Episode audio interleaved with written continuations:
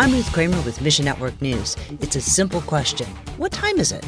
But in Lebanon, it's actually complicated. We'll explain why in just a few moments. Then stick around to hear how God took a devil tattooed drug addict to faith in Christ. We'll begin today, though, in Lebanon, where daylight savings time is back on the agenda following a week of confusion. Instead of moving clocks forward on Sunday, Lebanon's caretaker prime minister put off the change till April 20th, the day Ramadan ends.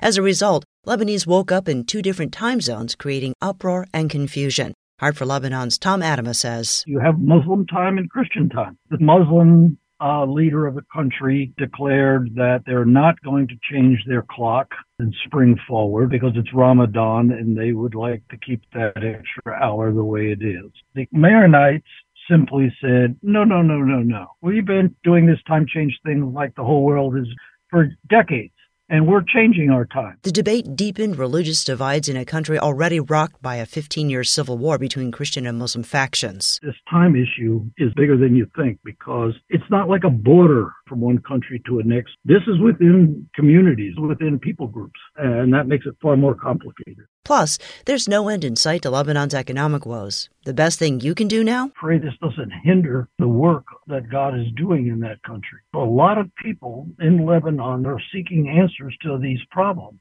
and they're finding those answers in a new faith in the gospel. Meanwhile, Lebanon's risking hyperinflation without immediate change. Now, inflation measures the pace of rising prices.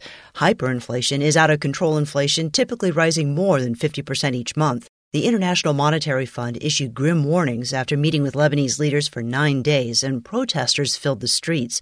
Believers are in the streets too, but for different reasons. Pierre Houssney with Horizons International says Our staff are blitzing homes with visits to bring them medicine, food portions. We're really spread thin, trying to uh, care for refugees and poor Lebanese people in desperate situations. With each visit, believers give help and hope at the same time. The gospel is the central driving force.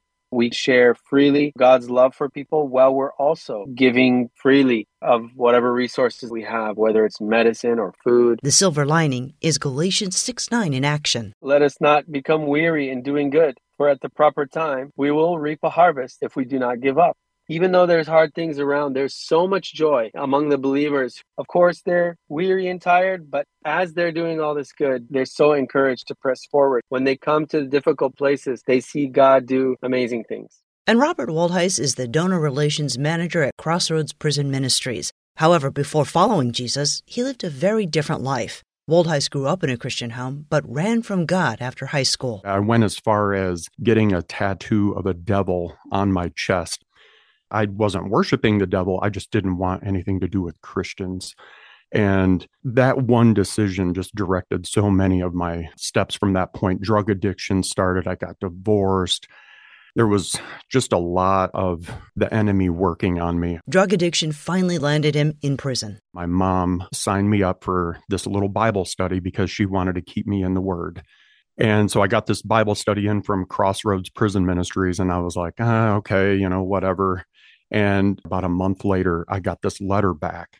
And it was this mentor who reviewed my lesson who was just pouring love and encouragement and just hope into my situation. Eventually, Waldheis dedicated his life to Christ and was baptized in prison. And that devil tattoo? It's totally covered by a new tattoo of a cross and today he enjoys working with Crossroads. As the donor relations manager, I like to joke with people that I'm the chief thank you officer. And part of my job is reaching out to mentors and donors and letting them know how much that support meant. Thanks for listening to Mission Network News, a service of One Way Ministries. We're listener supported by people just like you. So by giving to Mission Network News, you enable us to keep the stories of God's kingdom coming. So join us here on Facebook, Twitter, or Instagram. You can also find us on Alexa, iTunes, or TWR360. Look for links at missionnews.org. I'm Ruth Kramer.